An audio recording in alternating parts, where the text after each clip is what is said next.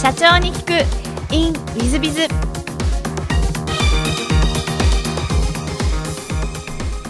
ィズビズの新谷です。先週の続きをお聞きください。じゃあ2016年のフォースタートアップ株式会社を設立した当初からえー IPO 上場は目指されたということです現実的には2017年の1月から3月ぐらいの間に、えー、と方針として固めていった形ですねなんかなぜ上場を目指すというのはどんな思いでいらっしゃったんですか一つは私たちが今やってる事業は成長産業支援事業というのがテーマでしたからこの成長産業支援事業というのが当たり前になることであとは日本自身のキャリアの選択が大企業の選択が当たり前ではなくて普通に起業する普通にスタートアップに進むで米中に勝てる。もしくはインドに抜かれないようにすること。こういったことを全員が目指せるような状況にしようと思うと私たちの機能が当たり前の機能であり当たり前の産業であるっていう仕組みに持っていきたかった。要はイニシアチブを取りたかったっていうのがありましてであれば私たちは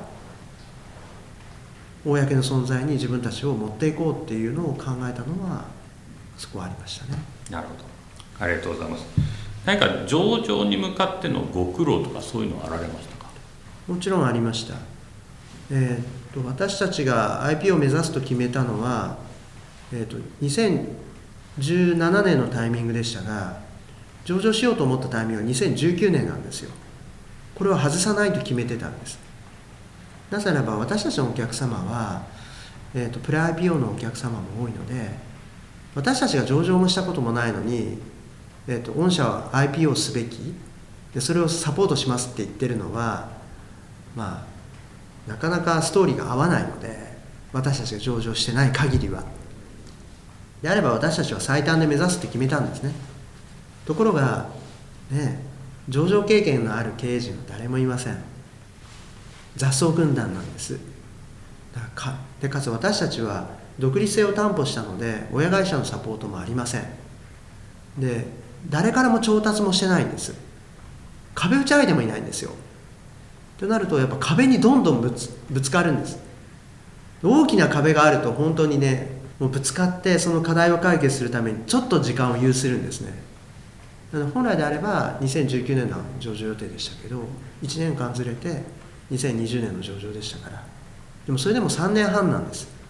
その3年半の中で高回転で課題の解決をしながら上場会社となり得る仕組みを全部作るっていう形を挑戦しましたので国内の中でも多分早いタイミングだと思うんですよ。なのでその高回転で回すっていうのはとても大変でしたね。ありがとうございます。大変素晴らしいお話なんですがそうしましたらホースタートアップ様の事業内容をぜひあの宣伝がてらちょっとご説明いただければと思うんですけども。はい。まあ、一番の特徴は人とデータだと思っています。人に関しては成長産業セクターに特化したスタートアップに特化した起業から転職までのご支援をさせていただいていましておそらく専業の事業者としては国内最大規模でやらせていただいています。でここの特徴は一番はやはりベンチャーキャピタルの皆様との連携をしながら事業を進めるというこれが非常に重要なポイントになってまして、えー彼らは当然ながら投資をなさった後成長戦略予実内部統制から見ると誰が次に成長ストーリーを実現しそうなのかっていうのはよくご存知なのでそことの連携でそのポートフォリオの優先順位上位から CXO から組閣をしていくという活動をやらせていただいています、まあ、その代表的な支援の銘柄が今で言うとメルカリとかスマートニュースとかになっているというのが一つのこの私たちのキャリア支援の、まあ、成果ですね。でもう一つはデータという話しました。でデータに関しましてはスタートアップデータベースという国内最大規模のベンチャーデータベースの保有事業者です。このデータは、えーメディア関係の皆様政府、えー学術関係の皆様あとは金融機関様などが、えーご利用なさっていましてあとグローバルでも世界最大のベンチャーデータベースであるクランチベースというものが、えー、日本のデータを私たちからご提供申し上げて、えー、全世界のデータ作ってらっしゃるという状態で、まあ、ここを私たちが形成していることがいわゆるそのキャリア支援にも使えますし大企業のオープンイノベーションの支援にも使えます。さまざまな形でこのデータを活用できているというのが私たちの事業モデルですね。ありがとうございます。そうしましたらちょっと全く違う質問もさせていただいておりまして、えー、そちらの方に見せたいんですが好きなもの好きなことで、えー、仕事生きていることイコール成長産業支援だと思っているというお答えでして、えー、もう仕事ある意味オンリーぐらいでいらっしゃるっていうこんな感じでいらっしゃいますでしょうか？そうですね。あの自分の中で決めてることがあって何かというと自分の後半戦は自分自身の時間は何の時間と決めているかというと公の時間である。自分自身が社会に機能すれば機能するほど社会がアップデートされると思ってますので何に自分の時間を使うかと言われるともう未来のアップデートのため社会のアップデートのため日本の再成長のために使うって決めてますから。ですので私はそれがもうもう最大の最優先の事項です、はい、ありがとうございます。で座右の銘もあのお聞きしたんですが、えーと、なしということで大きくなりたいということでこれも座右の銘もなしの理由がございますのでお話を聞いてるんですが、えーと、ちょっとなしの理由をですねもう一度あの先ほど聞いたのをえー、お話しいただきたいんですが座右の銘を持たない理由ちょっとご説明いただけますでしょうか？そうですね。なんかもうやるべきことは決まっていてで自分を突き動かすものも決まってるんですよ、ね、日本の再成長のために次世代にとっての未来のアップデートのために自分の後半戦はもう最大値に使うって決めてますのでブレることがないんです。全く。最大値に使ってます。そのために私自身でもなく社会も含めて全てを動かすって決めてますのでそれ以上のものでもそれ以下のものでもないなっていうのが私の考え方なんですよね。ありがとうございます。大変素晴らしいお話でして、えー、もう私も勉強になるなという感じなんですが、最後のご質問なんですが、この番組、経営者向け、全国の社長様向け、もしくはこれから起業する方向けの番組でございまして、もしよろしければ、社長の成功の秘訣をお教えいただけたらと思っております。うんまあ、まだ成功はしてないですけども、ただまあ、比較的最短で、えーと、上場した会社の社長として言えることは、えーとどんな人にでも上場会社の社長になれるチャンスは私はあるんだと思ってるんですね。でそれは何からスタートするかっていうと私はインプットだと思うんですよ。40までは私は自らがインプットしてなかったから自分がやるべきことを見つけてませんしねあのそのためのエネルギーがなかったんだと思うんですよね。ただ気づいたことがあるわけです社会課題は明確にある。それをインプットしてない。インプットしてないから自分が頑張ってない。これ自分にも当てはまるし社会にも当てはまるじゃないですか。であればこの社会の課題解決のための仕組み作りをやるべきなのが私の仕事だと思いましたから。なので実は大事なのはインプットしないとアウトプット出ないんですよ。天才だったらね出てくるかもしれないですけど凡人はたくさんインプットして初めてより良いアウトプットが出るんだと思うんですよね。なので重要なことはまず一つはインプットすることだと思います。あともう一つは大事なことは、えー、とそのアウトプットを出す時の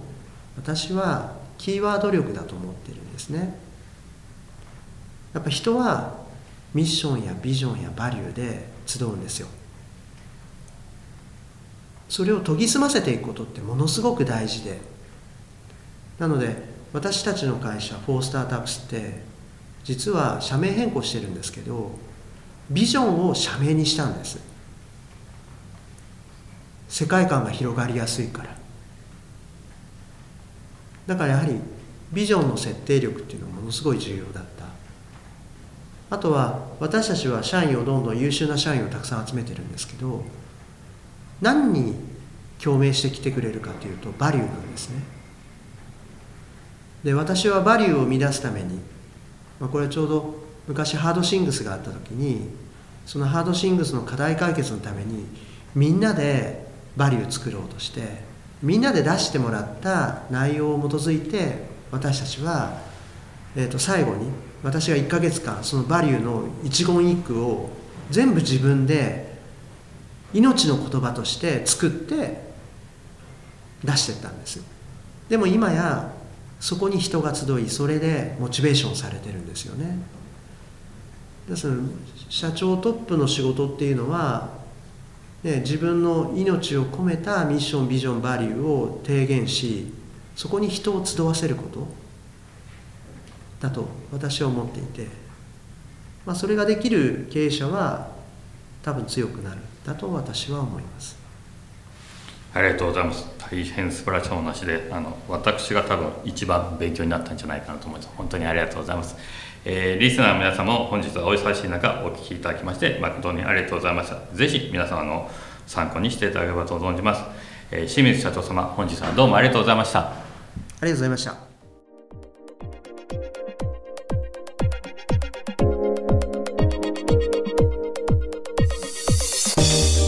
本日の社長に行くインウィズは、えー、ホースタートアップス株式会社代表を務めまし社長兼 CEO 清水雄一郎社長様でいらっしゃいました、えー、大変素晴らしいお話でやっぱり、えー、3年で上場できる会社を作られる社長さんはちょっと違いますね。やっぱり東証マザーズ上場企業の社長さん。それも3年半で上場。まあ言うことも違うしやるべきことをやるだけだというふうに言っててそのやるべきことがえー、まあ、インプットからアウトプットの話をされてらっしゃいましたがまさにやるべきことをきちっとやってっている社長様で、うん、まあそうですね。真似できるかと言われると簡単じゃないですね、えー、私自身が真似できるかって悩んじゃいますがまあでもよおっしゃってることは本当に正しくそして、えー、その通りだしそれをきちっとやり遂げられてる社長様ということで尊敬してしまいますね、まあ、ぜひ皆さん方もやるべきことをきちっとやって、えー、上場等を目指していただければなというふうに思っております、えー、本日の社長に行くインウィズがここまで。また来週。経営者を応援する。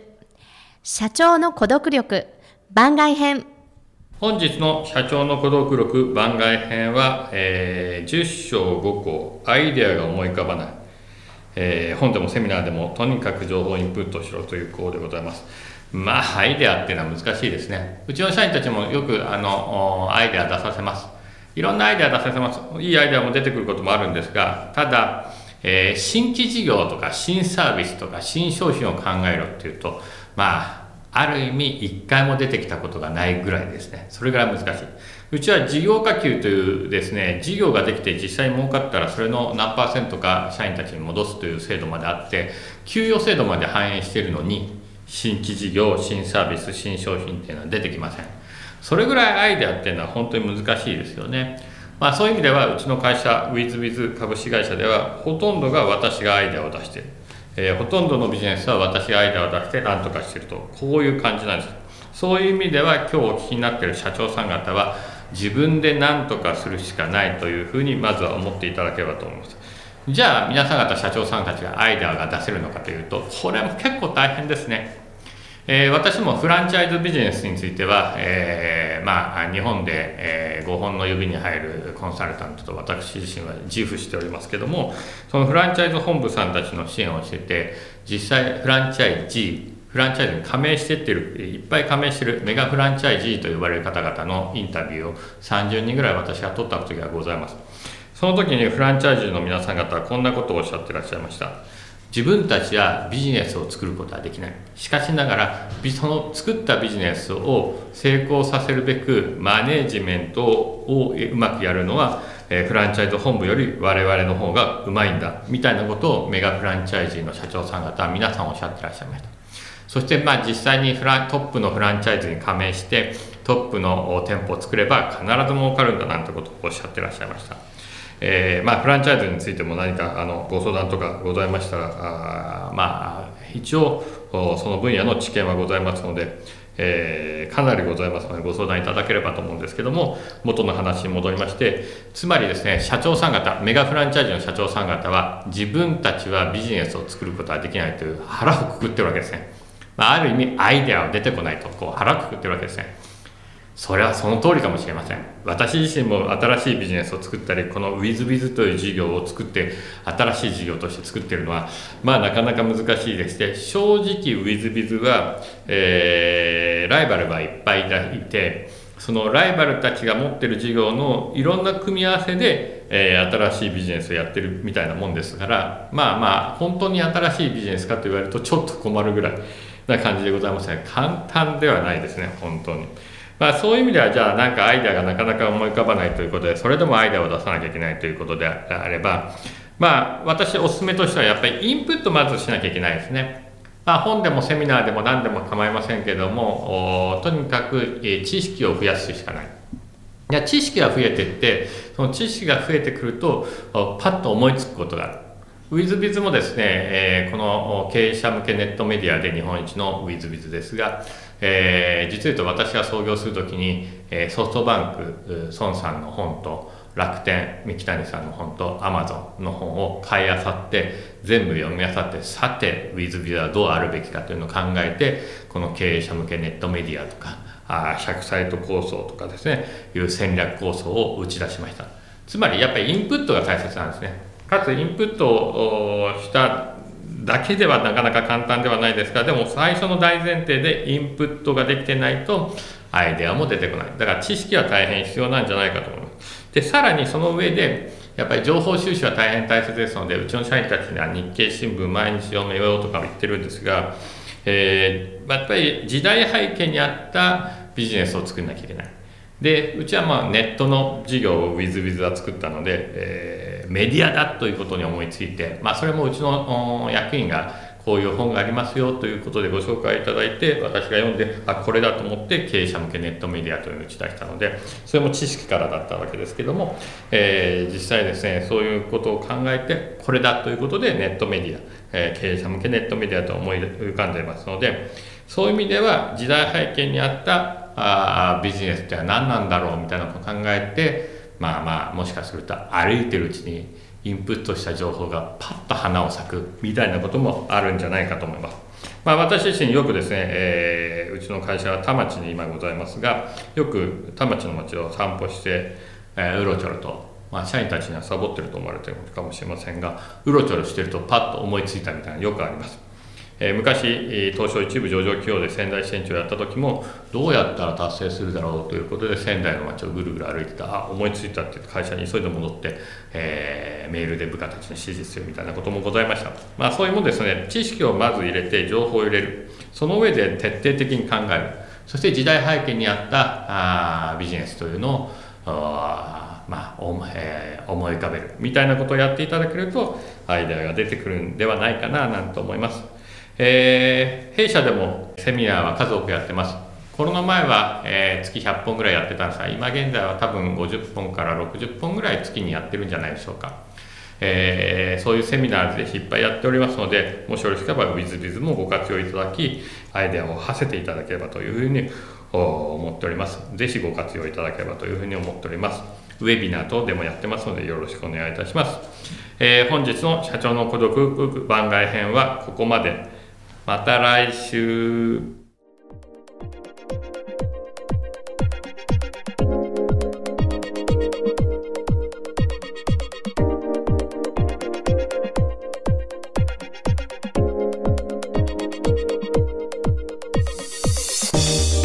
本日も社長に聞く in with biz をお聞きくださり誠にありがとうございました。えー、この番組は2017年1月から毎週配信を続けております。これまでにたくさんの成功社長成功経営者のインタビューをお届けしてまいりました。その内容は全てテキスト化いたしまして私ども WithBiz が運営するウェブサイト経営ノートでも閲覧いただけるようにしております。音声だけでなく文字で読み返すことで新たな発見や気づきがあり皆様の会社経営に役立つヒントがきっと見つかるのではないかと思いまして、えー、サイトの方にもさせていただいてます。ぜひネット検索で経営ノートスペース社長インタビューと入力いただき経営ノートのサイトをご覧になっていただければというふうに思っております。本日の社長に行く e ムイズではここまで。また来週。